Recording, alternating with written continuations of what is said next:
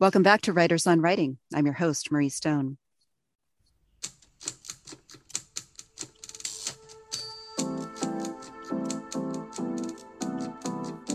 Today, I welcome back Jess Walter, former National Book Award finalist and winner of the Edgar Allan Poe Award. Jess is the author of seven novels, two collections of short stories, and one nonfiction book. He was on the show with me in twenty twenty to talk about his last novel, The Cold Millions. You can find that interview in our archives. He joins me today to talk about his latest collection, The Angel of Rome, out later this month by Harper. But before I bring him on, a quick reminder that we're now offering some great perks on Patreon. We started the page to help keep in better touch with you and get your feedback, as well as offer some fun writing tips and tricks. You can see all the benefits by visiting www.patreon.com backslash writers on writing. Any level of support helps. If the show has boosted your writing in some way, if you've gotten some useful writing advice, this is an easy way to reach out, and we appreciate it all. On with the show.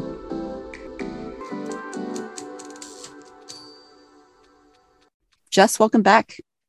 Thanks, Marie. It's nice to be here. Oh, it's so great to have you back. You know, listeners will know I am a huge fan of short stories. And I bring short story collections on whenever I can. And I adore your novels, but I might adore your short stories even more. So I've been looking forward to this. So glad to hear that. I um, I know some readers just love novels so much that, uh, you know, they'll ask, what's next? And I'll say a book of stories. And I see a few eyes sort of fall, like, you know, not interested. But I'm the same as you. I love a great short story collection. Yeah, I mean, they kind of seem to fall in and out of favor. They were enjoying a huge renaissance, I feel like, a couple of years ago. And it's our job to keep them going because I, yeah, know, I, just well, I appreciate that. So I had read a handful of these stories. I mean, I think maybe four of them as they were being published along the way, you know, in various journals. And I saw one on Selected Shorts, but it's a totally different experience to read them in a collection, you know, kind of as one body in conversation with each other. So I thought, you know, maybe we could just start there, you know, with how you assembled the collection and kind of introduce folks to the landscape of these twelve stories and what was on your mind thematically as you were putting these together. Yeah, that process of putting them together is this really interesting lens on what you've been thinking and feeling and converting into prose over that time.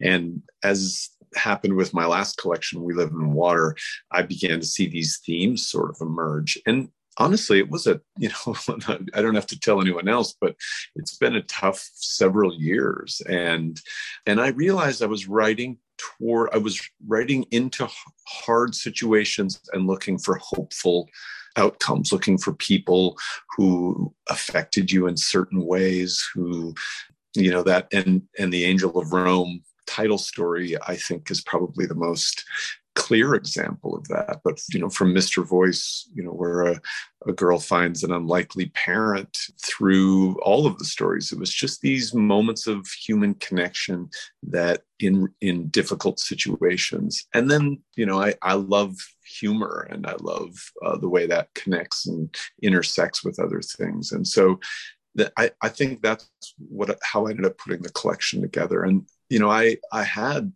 probably forty stories I was reading through and looking for, you know, those things that connected. And those were the ones that really resonated with me, the ones that had an unlikely sense of hope. There's also a lot of identity and kind of reinvention and, you know, these kind of wistful looking back. You know, you, you do these forward and back looking stories of yeah. uh, perspective and, you know, how people have changed. And And I, you know, I think a lot of us these days, at least, at least a lot of us in this house are are doing a lot of that in, in yeah. light of where the world is, you know, what, how do we get here and where have we been? And yeah, and it's true. I, I think, I thank you. And I think that is another thing that I felt was this sense of self-definition, which has changed so much in, um, you know, through the internet, social media eras. And we all, I, I used to think that our Facebook pages were sort of like um, if a nineteen fifties publicist took over our lives, you know, we're only showing great photos. There's not going to be any bad times. It's only, you know, um, and then some people use it as a way to connect when they are, when they lose a parent or something like that. And then watching the way self-identity changes through all of these other social media had me thinking about just self-identity itself. And, and so many, so many of the characters are at that moment of defining and presenting themselves to the world. And, you know, and when you go through a pandemic and you're alone, that becomes kind of your outlet to the world too. So yeah, I, I think so many of those things were on my mind and, and then bubble their ways, their way into the stories. I, I sometimes feel like when I'm putting a story collection together, it has a little bit of a yard sale quality, or, a, you know, like I'm, I'm looking through and saying, well, what have I got to put out in the yard? And it's, uh, I've got this settee and, uh, you know, here's an old uh, credenza. And it's nicer when you conform it into a room, you know, when you say these pieces fit together, this, uh, this couch goes with, um, you know, with this end table. And, uh, and, and so that, that's kind of, for me, the, the magic of putting a story collection together. I've also likened it to, you know, putting an album together. Where do, where does each song go? But, you know, having Mister Voice opens with, opens with the word mother and ends with the word father. And the very last story in the collection ends with the line, "You've got to give them hope." And, you know, I, I, I think I was thinking a lot about my children as I wrote this and the world that, that uh, they have in front of them. And, And so I think, you know, I almost chose the stories in a way that I would want my kids to read them. I had a lot of those same impressions, and uh, yeah. You can get to some of those. It also really struck me as sort of a quintessential Gen X collection. You know, I don't know how you feel about generational labels, but to me, who's in my fifties, it just felt very much like this Gen X collection. I mean, most of these characters were born in mid sixties to early seventies, and the stories are set in the seventies, eighties, or nineties, but those are the ages they are at those stages. Yeah. And I, I kind of feel like we're an unrepresented generation, or underrepresented generation, I should say. Yeah. It's funny because I don't know that I've ever identified generationally that way, but I, I certainly have all the markings. And I think it's because, you know, I was a young father at nineteen who has lived in my hometown my whole life. I have, I mean, I I I don't even think the greatest generation. I mean, I think I go back to like nineteen oh four or something. and and yet, I mean, so the so the markers are maybe, you know, and I had so many friends who made money in the tech boom of, you know, the the, the in the nineties, and of course I didn't. And so um, when I think about generational connection, it becomes more, you know, cultural, I suppose. And and I certainly see those markers in my in my kids. But the thing I can't escape is that, you know, that temporal tyrant time. It just, I was born in nineteen sixty-five. I was born on the day of the moon landing. And so those, you know, autobiography is a, is a sneaky bugger. It finds its way in. So I, I do think it is Of of that time and era. um, I think I've always had Gen V. I always wanted, you know, I wanted to be in the Summer of Love, and I wanted to be in Paris in the twenties. And I, I think I've always felt outside where the action is happening, and that might be the most the most telling quality of a Gen X person of all, is this sense that we were sort of the filler in between, you know, in between the action.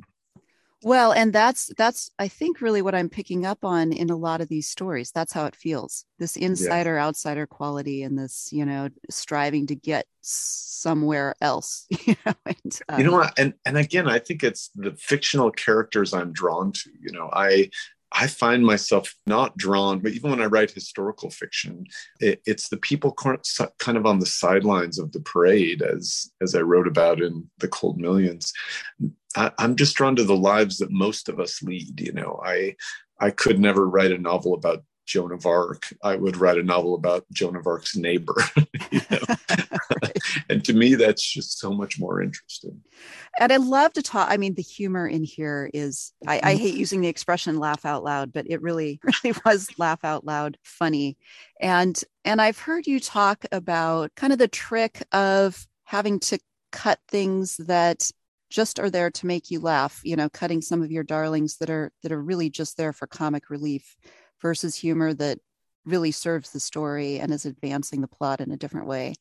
And I, I kind of wondered if we could unpack that a little bit, and how, you know, and how, yeah. you, how you navigate it. Well, I certainly don't always know. And I never want a story to, to be less funny. I guess the question I ask myself is, is this humor deepening the story? Is it making the characters, is it leading us towards some pathos or some deeper understanding of what these characters are going through?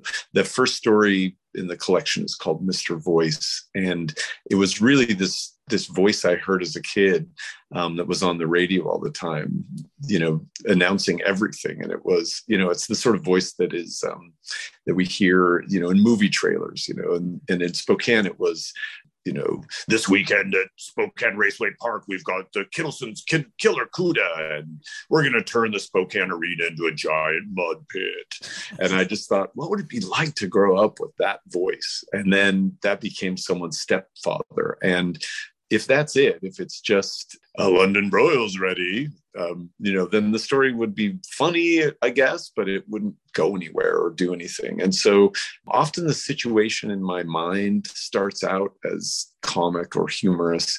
You know, what if a Latin student is mistaken for an Italian translator? And that, oh, if that's, if I don't get past that first step on the staircase, then it doesn't really go anywhere.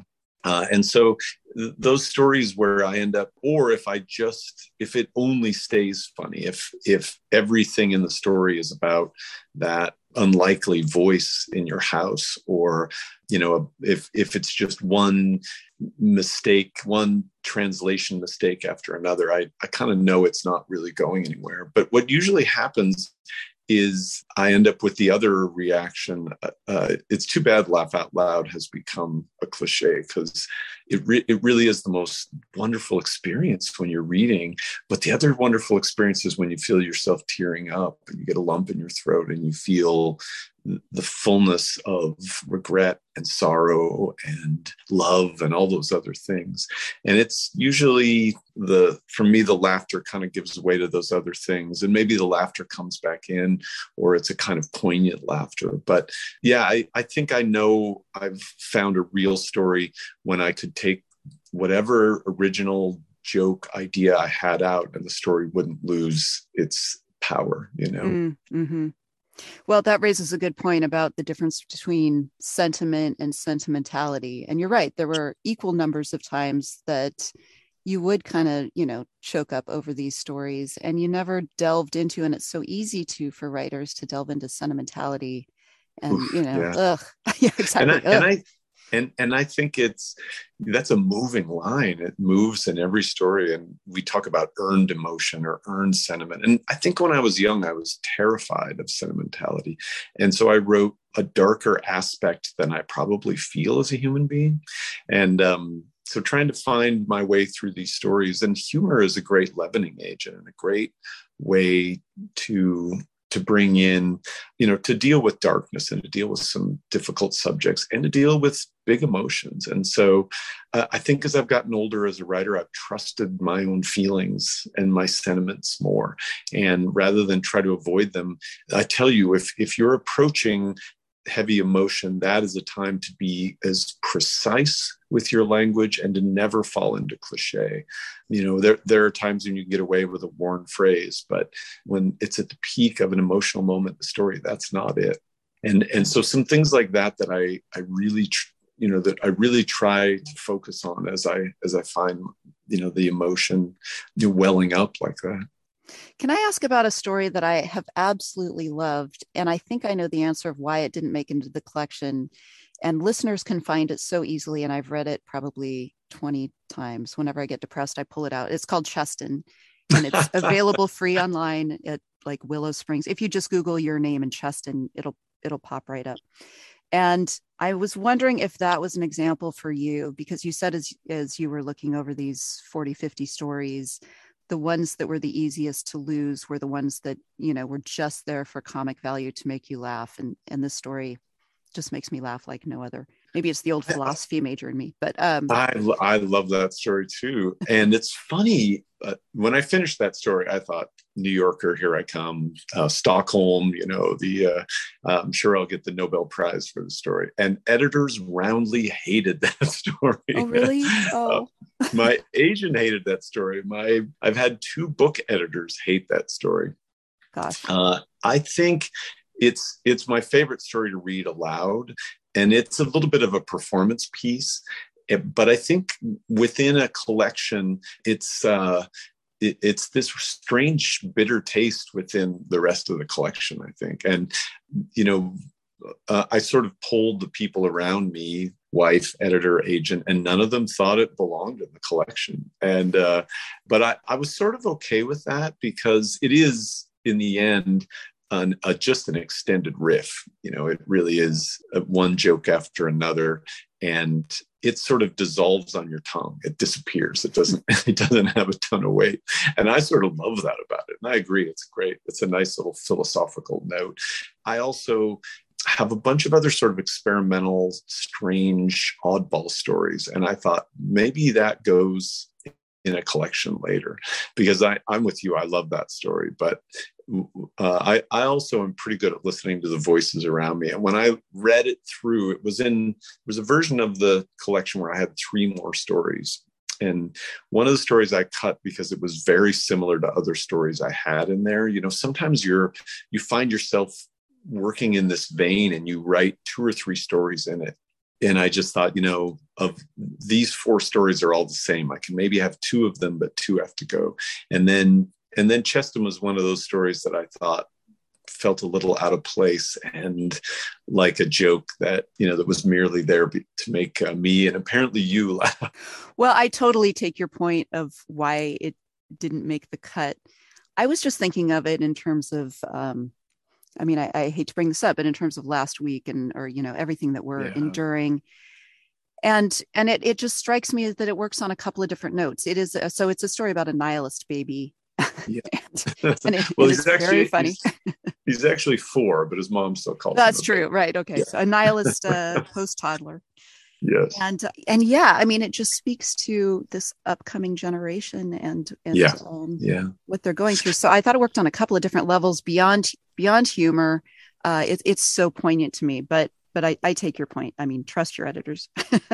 Well, I, I don't know. I mean, uh, it's funny having you say that, because that was, that's always been one of the hardest, one of the hardest things for me to do, is if I really believe in something.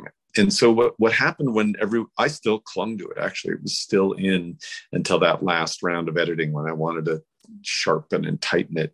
And then it was reading it with the other stories that, you know, allowed me to think, gosh, maybe they're right. But that, that balance between your own instincts and your readers and, you know, what the world says, I think I was able to take it out because I thought, it'll live somewhere else. And, you know, I'll, I'll certainly read it again at some point, but I could see it going in a collection where it fit more with a whole, with other oddball stories and other kind of philosophical, you know, almost thought experiment stories, you know, but the, the moment where um, Cheston, the nihilist baby, uh, swirls a Batman cup filled with his father's stolen scotch, and his father's own re- reaction is, who puts uh, who puts eighteen year old scotch on the rocks? Um, yeah, it's still still one of my favorite fictional moments. Yes. Mine too. If you're game for it, one thing, one game I like to play with short story writers is yeah. to, uh, and you can say no, and we'll just cut this out, is to take a couple of these, and I have a couple in mind, or you could you could choose them and just dissect them. And so, you know, we would, oh, we would take to. one and and we would find out where it started. The, kind of go through the revision process of it, talk about some elegant choices you made in it, talk about titling it, talk about beginning it and ending it, all that kind of stuff. Nothing sounds more fun to me. That the uh, so many book interviews are, you know, just uh, uh, who's going to who's going to be in the movie or something. So um, to get to talk at that level about one of the stories would be great. Do you have one you want to do? I mean, I think, no, no, you uh, pick. I've, I mean, I think Angel of Rome would make sense for a bunch of reasons, because there's so yeah. much to dig into. But the, you know, the last story would make sense too. We could do both of them if we have time. But yeah, Angel of Rome is an interesting one because it's, I've never worked like that before. The uh, actor Edoardo Ballerini had, had, who's just a terrific book narrator, actor, and a writer too. We, he and I were talking about how it seems like audiobooks are kind of an afterthought. And they had been for me too, until he read Beautiful Ruins, and he just he brought another life to it. And I said, it'd be fun. I think it was actually his idea. It'd be fun to, you know, work on something together. So we just sort of talked about our favorite neighborhood in, in Italy, Trastevere in Rome. And Eduardo had been a student there before he became an actor. He had actually studied Latin. And so I kind of interviewed him like I would have when I was a journalist, and just took notes. And, um, and then I went and started writing this story. And Eduardo is the son of a famous Italian poet, and, you know, is very sophisticated, nothing like any character like I could even start to uh, create. So I, I created a character, um, Nebraska Jack Riegel, who I put in a city very much like the one I grew up in, and sent him to Rome. And I wrote about half the story and sent it to Eduardo. And he had a few suggestions and notes, you know, that mainly on how how he would want to read the, those characters. And then I flew to New York during the pandemic, and he and I table read it. And if you ever get a chance as a writer to, even if you have friends who are in the theater, to have them read your story out loud, it was one of the most thrilling experiences. I just sat there taking notes on my own prose, and he would say something and we would say, oh, wouldn't it be better if it was like this? Mm. And it was so fun as the collaboration. And Eduardo has great instincts, so he would suggest a great word here or there, a great phrase, or, you know, we we had so much fun that way. And then I, I probably wrote three or four more drafts mm-hmm. and sent them to him, and then he did one more reading. And that last reading, you know, we we made a few final tweaks. So it was probably the most collaborative and produced story I've ever done. Mm-hmm. Um, then when I went to put it in the book, I went back and made a few more changes, you know, because the audio version that we did had certain qualities that I felt worked, you know, in this section here, take that out. So it it was so fun. And, and the story itself, you know, has a, it's, it's the longest story. It's practically a novella.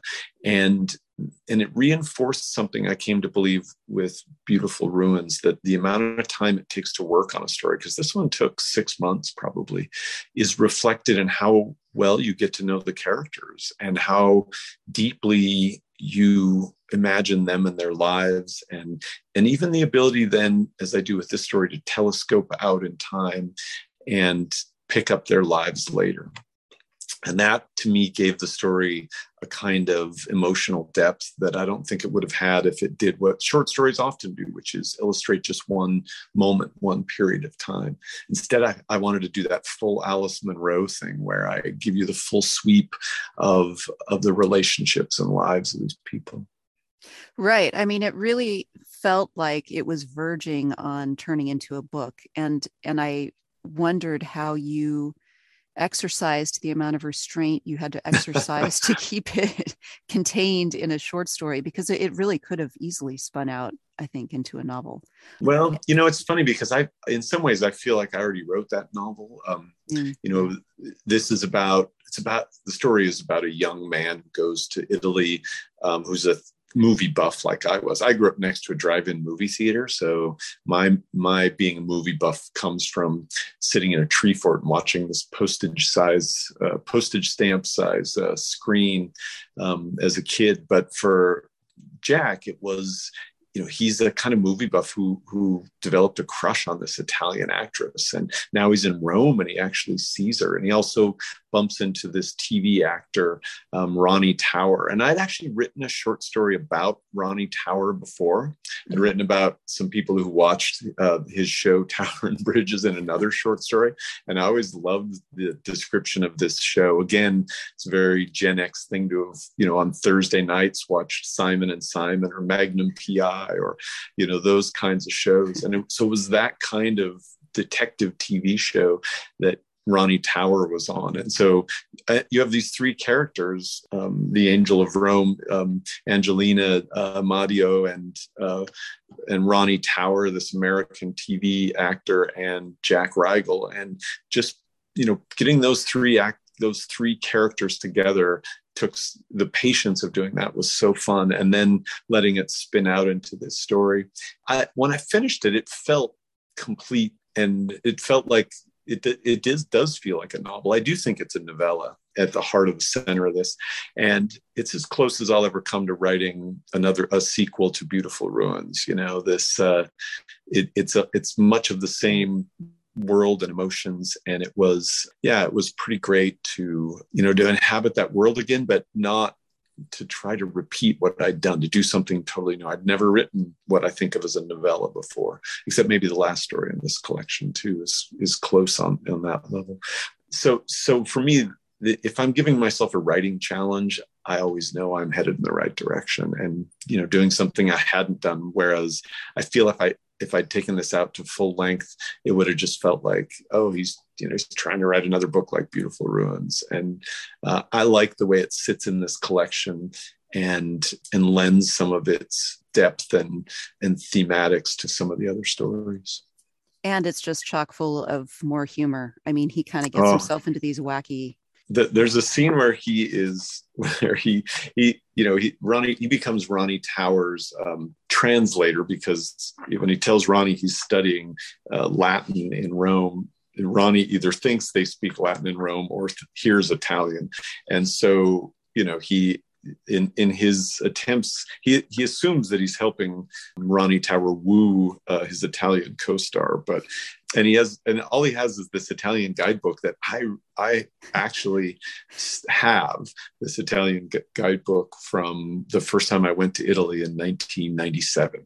And so um, I just, it was so fun to just open that Italian phrase book. And, you know, he's, he's asking out Angelina for Ronnie and, you know, saying we could go to the discotheque, we could go for a drive, you know, all, all, all of the phrases that are in there, putting those in English, representing them as him, you know, speaking them in his um, tortured guidebook Italian. It was so fun. It was so fun to write, so fun to hear Eduardo read. And it's alarming how rarely we're having fun when we're writing. Uh, and, and I always think it's probably a good sign when I am. Laughing. Yeah, or, or having fun. yeah, yeah when I'm having yeah. fun, when I'm thinking, right. you know, what uh, this, because so much of writing is rewriting and questioning yourself, and you know, and trying to figure out what happens next. It can feel sort of torturous, but I I really think that to think like a musician, to think that you're playing, even when it's hard, you know, play can be hard too. I think that I I, I think that's one of the keys to wanting to write is to is to view it like a musician. No musician ever says, I'm going to work this, I'm going to play. And if writers could ha- could embody that mentality more. Um, and working on that, working on a story with an actor felt like play. It was, it was, you know, that collaboration, that, um, uh, you know, hearing your work that way, it was so rewarding. Well, as you're talking about that, I'm thinking of David Sedaris, who also talks about, you know, he'll perform his material in front of an audience. And while he's performing it, he's taking notes. You know, it's already theoretically as polished as it's going to get. And he's still rewriting as he's performing it. Yeah. And so I'm thinking, what a benefit to, you know, hear this out of somebody else's mouth, an experienced person's mouth, and then be able to edit it from that. Oh, readers are reading this story aloud to themselves. There, it, it still has that musical quality. And so I, I read my work aloud anyway, but I can fall into that, you know, professorial drone. And so sometimes it's great to have somebody outside of you and an actor, you know, whose job it is to bring life to those characters. Is if you know an actor as a fiction writer, find them and, and uh, have them, even your dialogue, even just have them read your dialogue is so helpful.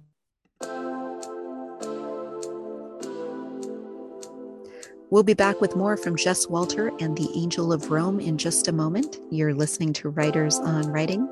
Another quick reminder to check out our Patreon page. If you're liking the show, if you've learned anything along the way in our over twenty-four years of broadcasting from the thousands of episodes we've brought you, you can reach back out to us. It is www.patreon.com backslash writers on writing. By becoming a backer for just a few bucks a month or so, you will get weekly writing tips and prompts and some other goodies. Again, visit patreon.com backslash writers on writing. Let's get back to it then with Jess Walter talking about The Angel of Rome. Tell me a little bit about finding your way into that story, because you had to have, you know, he's not just in Rome. He has a little bit of a backstory and you had to get that in there. It was these conversations that Eduardo and I had. He described staring into a window at one point in in Rome, and you know, and and I had bought a leather coat in Rome, and and we both so we both had leather coats. So there were all of these sort of touchstones, and and I want I knew I needed to give. I needed to give Jack that sense we have when we're in a foreign country and we are so incredibly alone. So it, it took a lot more patience than I often have with, with my own short stories because, you know, and so I decided I would write it in chapters and that, you know, those chapters would lead, you know, inexorably to that moment when, when he sees a, you know, he's so Jack is walking through the city, desperate, about to about to leave, and he staggers down this alley and turns the corner, and there's kind of a crowd, and he walks by the crowd, and there in the window, he sees this actress that he's loved forever, and he walks up and just puts his hand on the window. And I won't give away the surprise, but you know, I I, I knew I was writing to that point, and that's often how I'll envision writing is if I can just get if I can just get you know, everyone in the same room. If I can just get the kid off to college, if I can just get, you know, and, and then sometimes you go back and tighten. With this, I, I loved the sort of pace of it. I loved the slow rolling out of Jack Riegel's situation, his life back in Nebraska. Um, you know, he had come to Rome for this girl, and you think, oh, the girl is going to be, you know, the, the plot point. But no, his realization that he didn't even care about that girl. He just cared what the people in his high school thought of him. And what's he doing in Rome is people, these people can't even see him. You know, his, his whole reason for being here is this kind of fantasy. And I'll often write to what I think of as a kind of distillation of the thematics of the story. And that I, I let me find that sentence because it it was what the beginning of that story meant to me. It was the it was what the beginning of that story was writing toward was um, again the thing we talked about, this sense of yourself. Here it is. So in this moment, Jack is going to leave Rome, going to stop studying, giving up on. on this sort of fantasy of new Jack Riegel. He was going to go to Italy and re- reinvent himself. And he says, this, this, he thinks this is the problem with living in fantasies. We so often fail to account for ourselves being in them. And, uh, and when, when I reach a moment like that, I just kind of sigh and think like, I didn't know that when I started the story, but that feels so true to my own, you know, I, I, I have all these pictures of myself. The first time I went to Europe, I, I wore a cable knit sweater because I thought that's what you wear in Europe. And this was before selfies. And so I have a little disposable camera and I would ask strangers. And there are just all these pictures of me sitting in, in piazzas um, with a, a cup of coffee because I just wanted, I wanted that vision of myself as I had seen myself in some other place. And, and Jack, you know, at twenty-one is having that moment of realization that, you know, that th- the problem with all of our fantasies, you're in the limo, but you're still not a movie star. It's you in a limo, you know? And, um, and so that writing to that moment kind of gives you this connection with the character. I've felt that. And now you're writing a character who's not someone from Nebraska, but someone that you embody, you know, so completely. And, you know, three or four of those moments coming along Are, are kind of what makes the story work. And so much of class. I mean, I know you love oh, writing yeah. about classes in there. And um, yeah, I don't even think I have a choice except to write about class. Like I said, when yeah. Eduardo was telling me about his childhood, you know, it's like, well, I lived in New York, but, you know, I went here and I've been abroad this many times. And I just thought, I don't see an access point into a character like that. And it was never in a collaboration like this. Um, you know, it was. I, it was clear I'm the writer and, and Eduardo's going to read it. You know, he's, uh, he's the actor performing it. But even within that, yeah, class is something, you know, growing up, I, I was told that the great book about class in America was The Great Gatsby. And I just thought that was a book about rich people. you know, I didn't, I didn't see right. anyone that came from the world I came from. And so it's important to me to represent that world. And, and I don't know, you know, and I, and those are the stories I'm interested in. Me too. Well, I want to pull out like, so Ronnie Tower who's who's very different than the guy in Famous Actor, but these characters who could fall into cliche or stereotype, like we feel like, I don't know any actors, but I feel like through you, I kind of know some actors.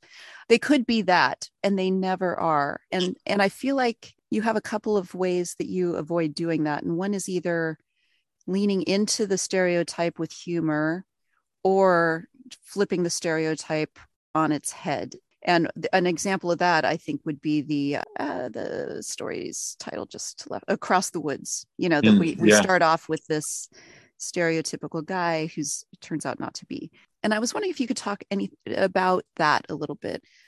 It's interesting. I think because I grew up next to a drive-in, I've just always been fascinated by Hollywood, and I've, you know, had um, sort of a typical writer's experience there, where I made a little bit of money, but for the most part, it's just baffling. But I almost called the the collection Famous Actors, because I don't think that they're different than us. I think they are us.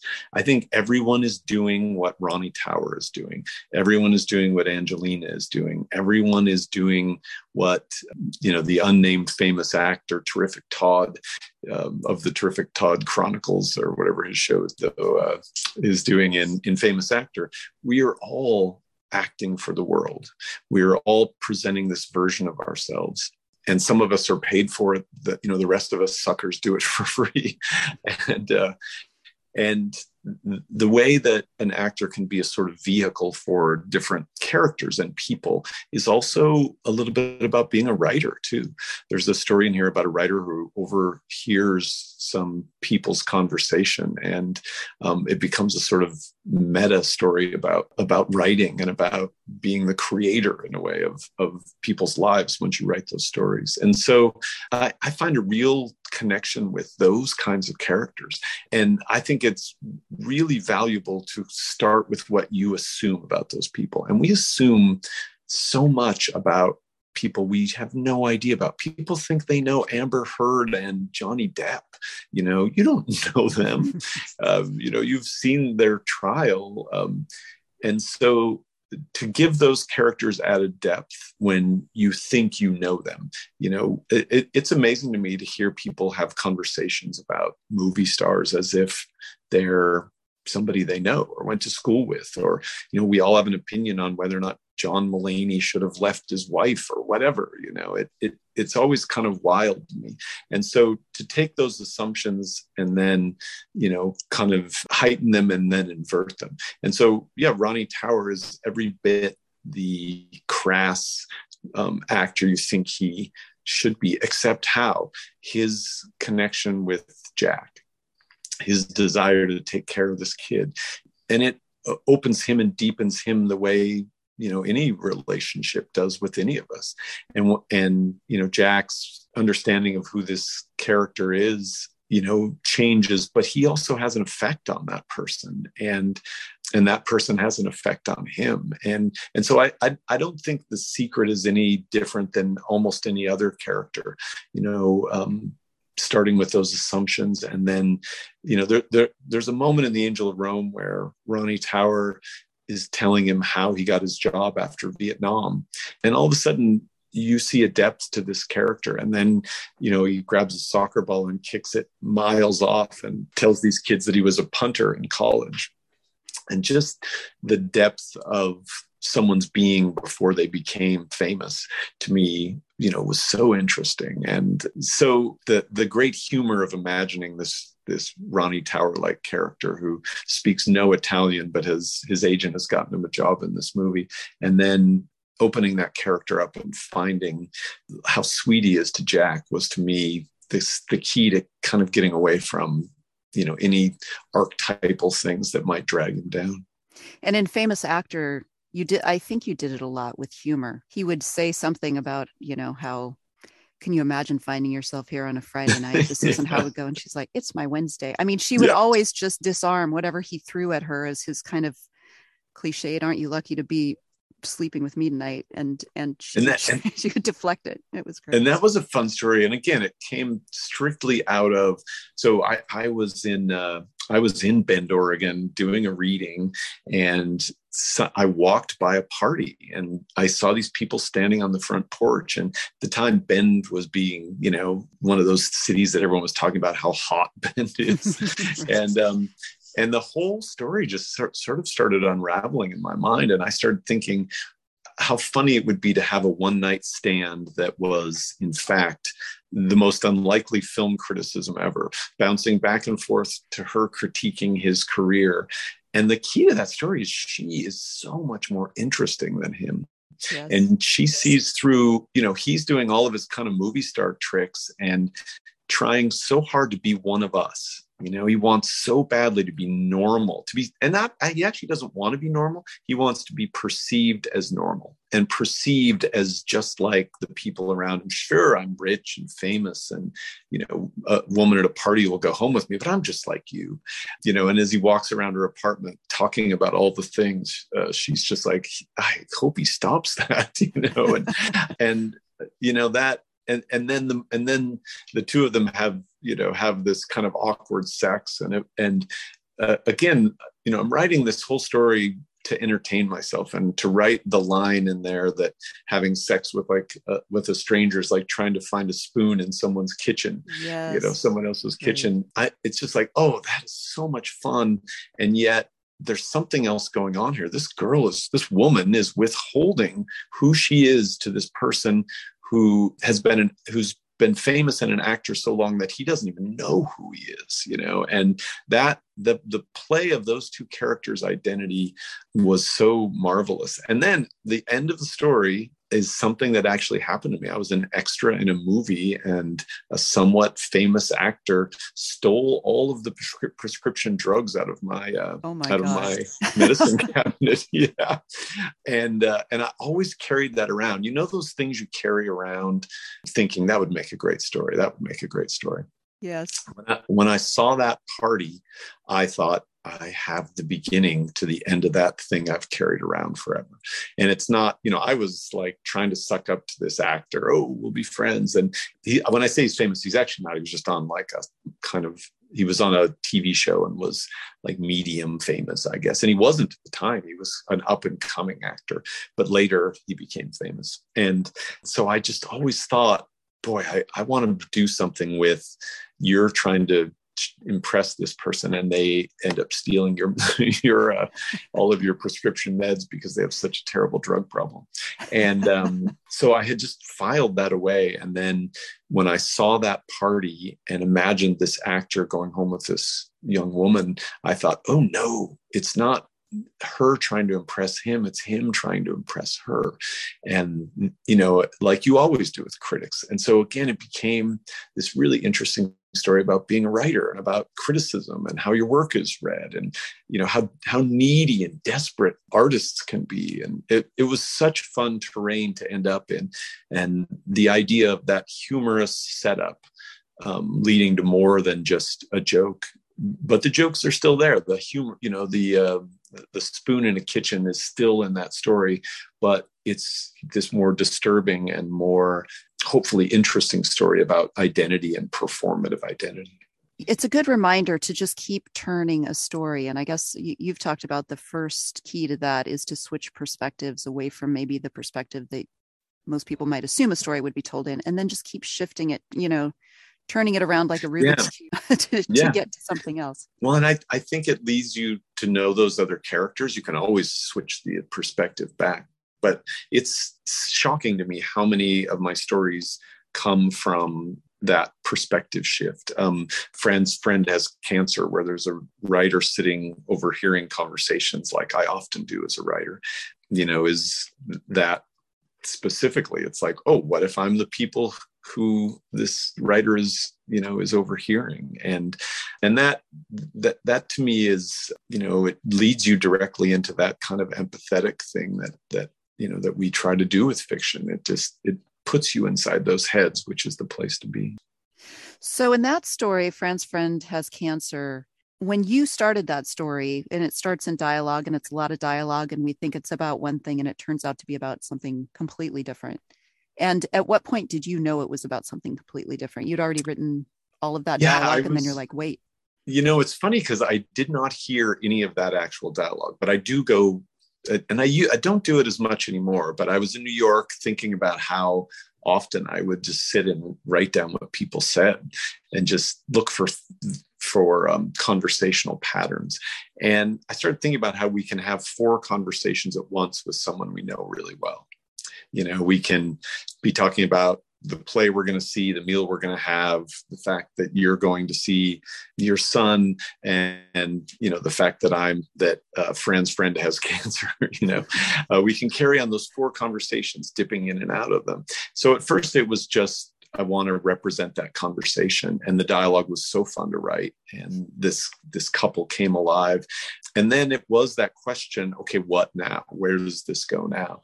And it was a really jarring moment to have one of the two people in the middle of this conversation look over and see, you know, a version of me writing down the dialogue. And then it was, yeah, it was this kind of metafictional, um, experimental moment where I, where all of a sudden your seatbelt's off, and you know you're you're not in the car, you're standing on top of it.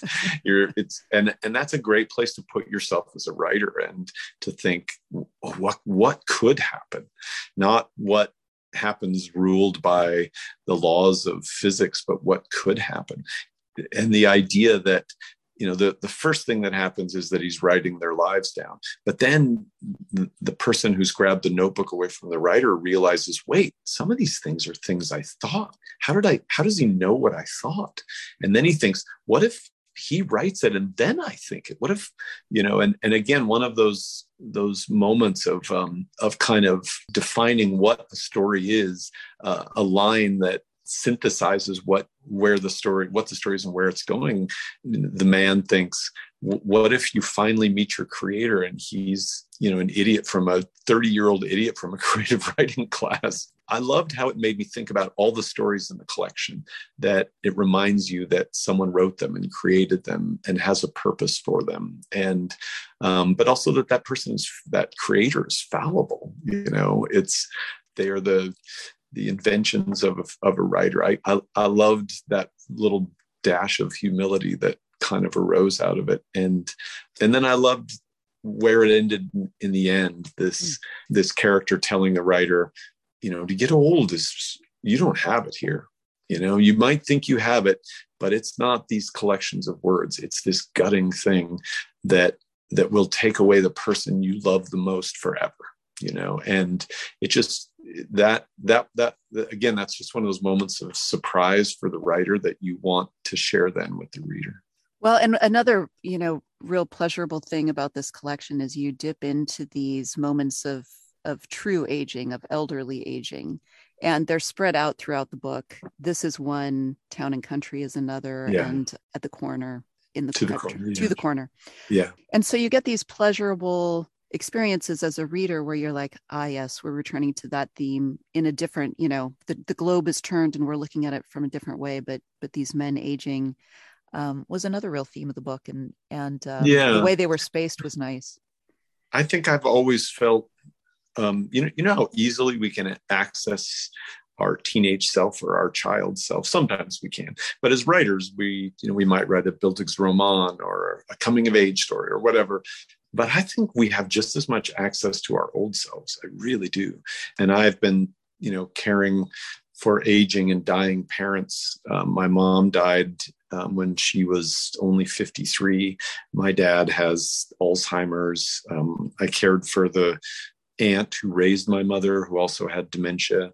And that, so I've, I have been kind of seeing the world through their eyes for so long that it's not hard for me to imagine myself in those situations. And um, so, you know, Town and Country was uh, probably, as even though the character is nothing like me, finding a, a nursing home that would let my hard living dad smoke and drink uh, caused me to imagine this place called the Town and Country. That's like an old sixties motor hotel. And uh, where, you know, the prices are are still two dollars uh, for a cocktail, and uh, and they and they treat the old people with, you know, the sort of dignity that they would have wanted. You know, they let them drink and smoke, and uh, and that that's really the place I wanted to find for my dad. And since it didn't exist, I had to invent it in fiction. And But that, you know, from that story to one like Town and Country, where I, you know, that Leonard character feels so much more lived in for me. You know, I'm not writing about the son taking care of this older character. It really is a kind of view I can imagine. And then the son having to come out again and again and again to his yeah. dad because his dad can't remember. Yeah. It's just so, it's it's brilliant. Yeah. I, again, you're just thinking, okay, I know the poignant, the poignancy of te- telling my dad over and over that he's in his own house.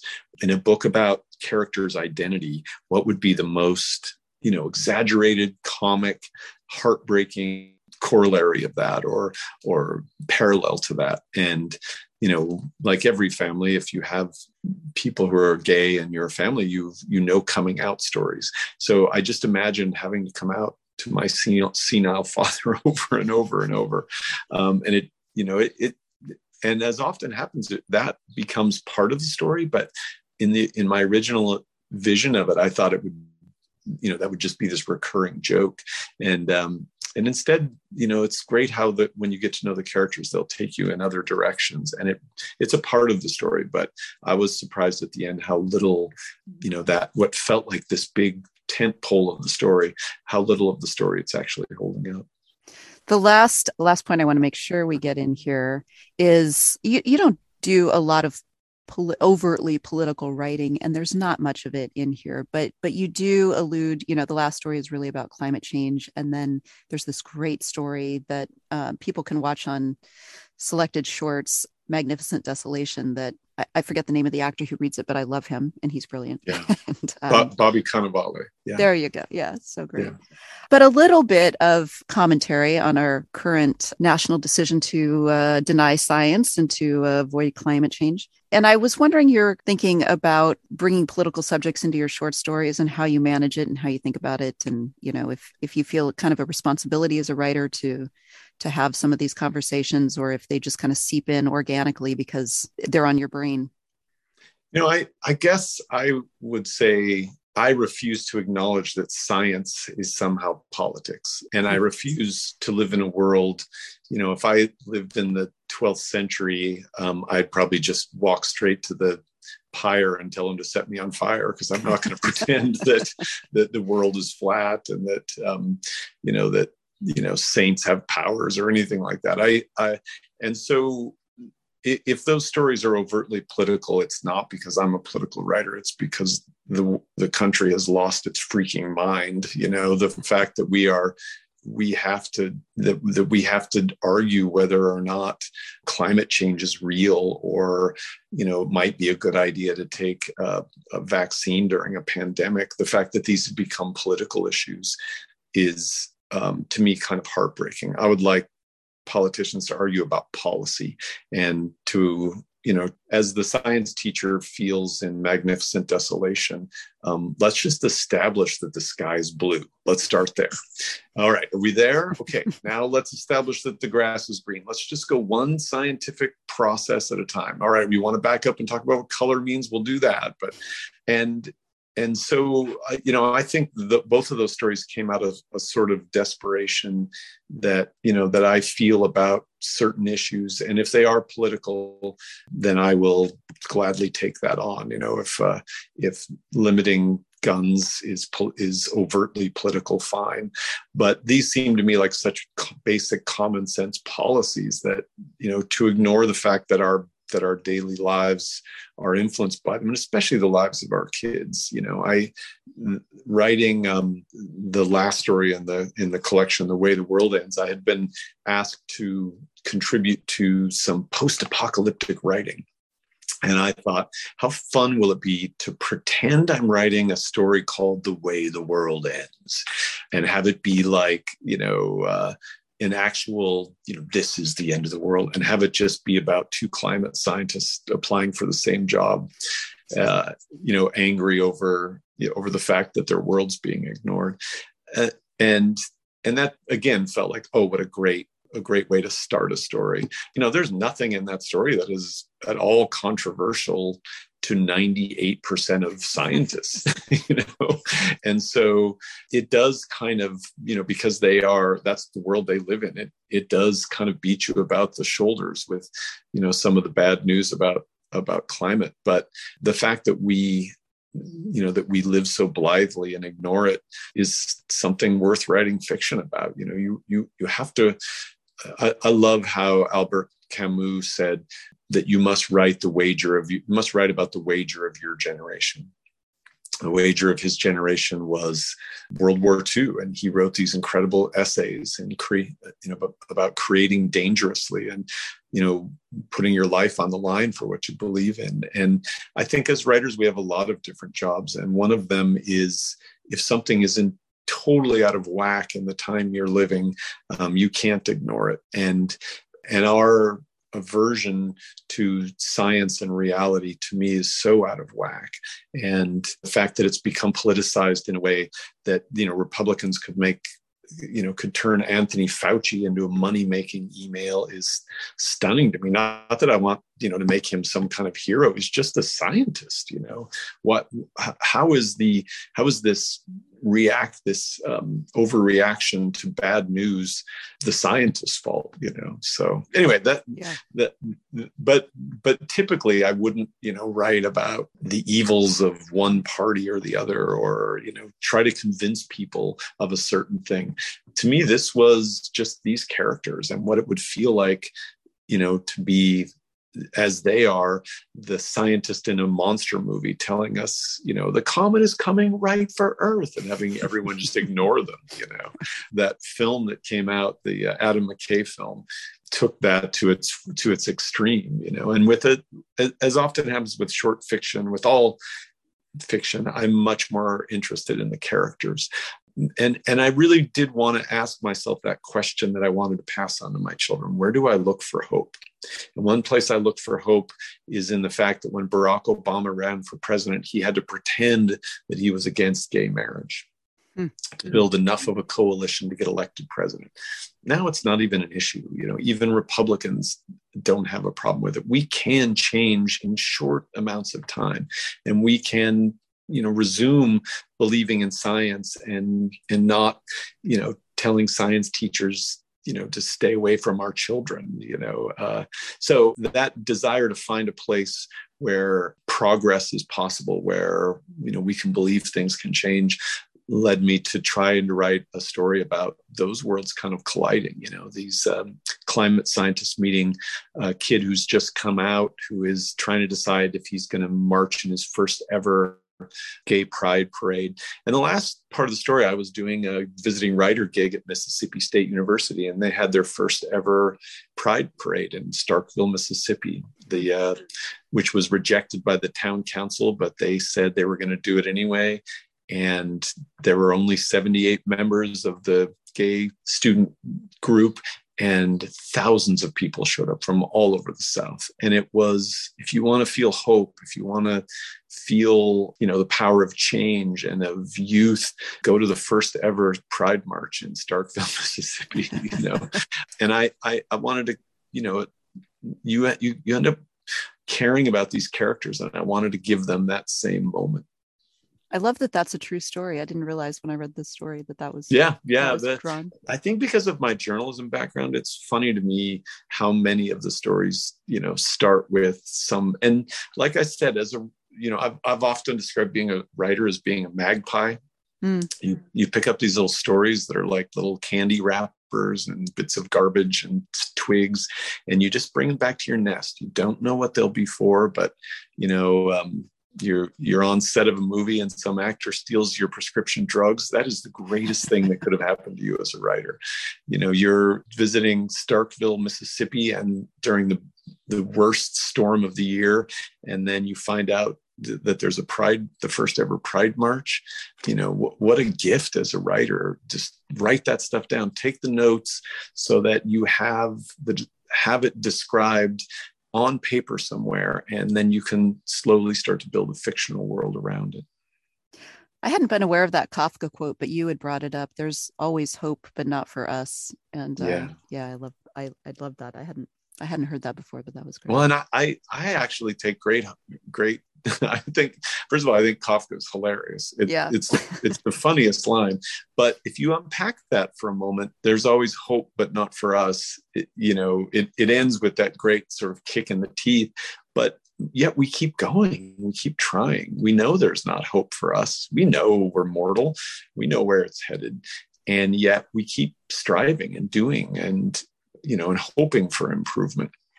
And, and, uh, you know, as I said, I was telling a friend, you know, that it just cracks me up to think, you know, Kafka, that, that, that eternal optimist, you know? um, but I, right.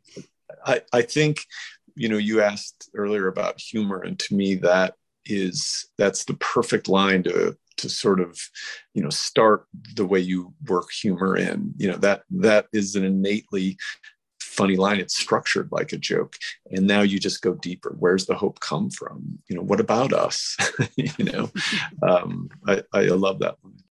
So we find you, the book is out later this month, and um, I assume you're going to do a ton of online events, and, and you've got a great website. So we can find you on your website, jess walter dot com, I think. It's just your name. Yeah, that's yeah. right. Yeah.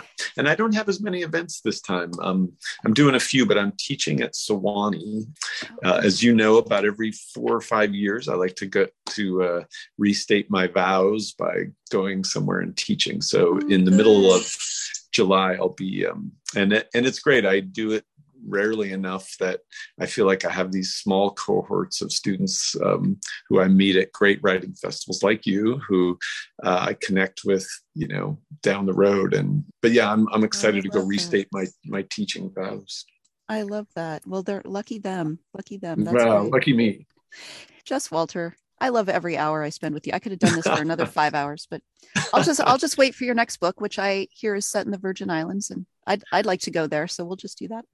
Possibly, yeah. The Virgin Islands. I've got a, I have another book set in. Um, I I, I kind of like to write, you know, in two things, and I have one takeover. So we'll see, but. Uh, But uh, if the I R S is listening, yes, that's why I keep going to the Virgin Islands. So please do not audit me.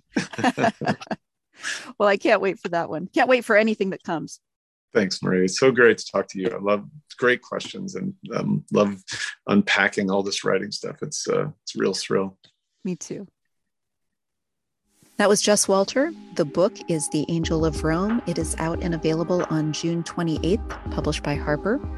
Coming up in future episodes, you will hear Alexis Shakin talking about her new novel Elsewhere, as well as Eric Nguyen and The Things We Lost to the Water. In addition to our Patreon page, you can also visit our websites. Barbara's is barbara demarco barrett dot com. Mine is marie stone dot com, two R's in Marie. You can always subscribe to the podcast on Apple, Amazon, Spotify, and Stitcher. As always, our fantastic music and sound design was provided by Travis Barrett. You can find him at travis barrett dot my kajabi dot com. That's M Y K A J A B I dot com. That's all the time we've got for today. Tune in next week, and thanks so much for joining me. Have a great day.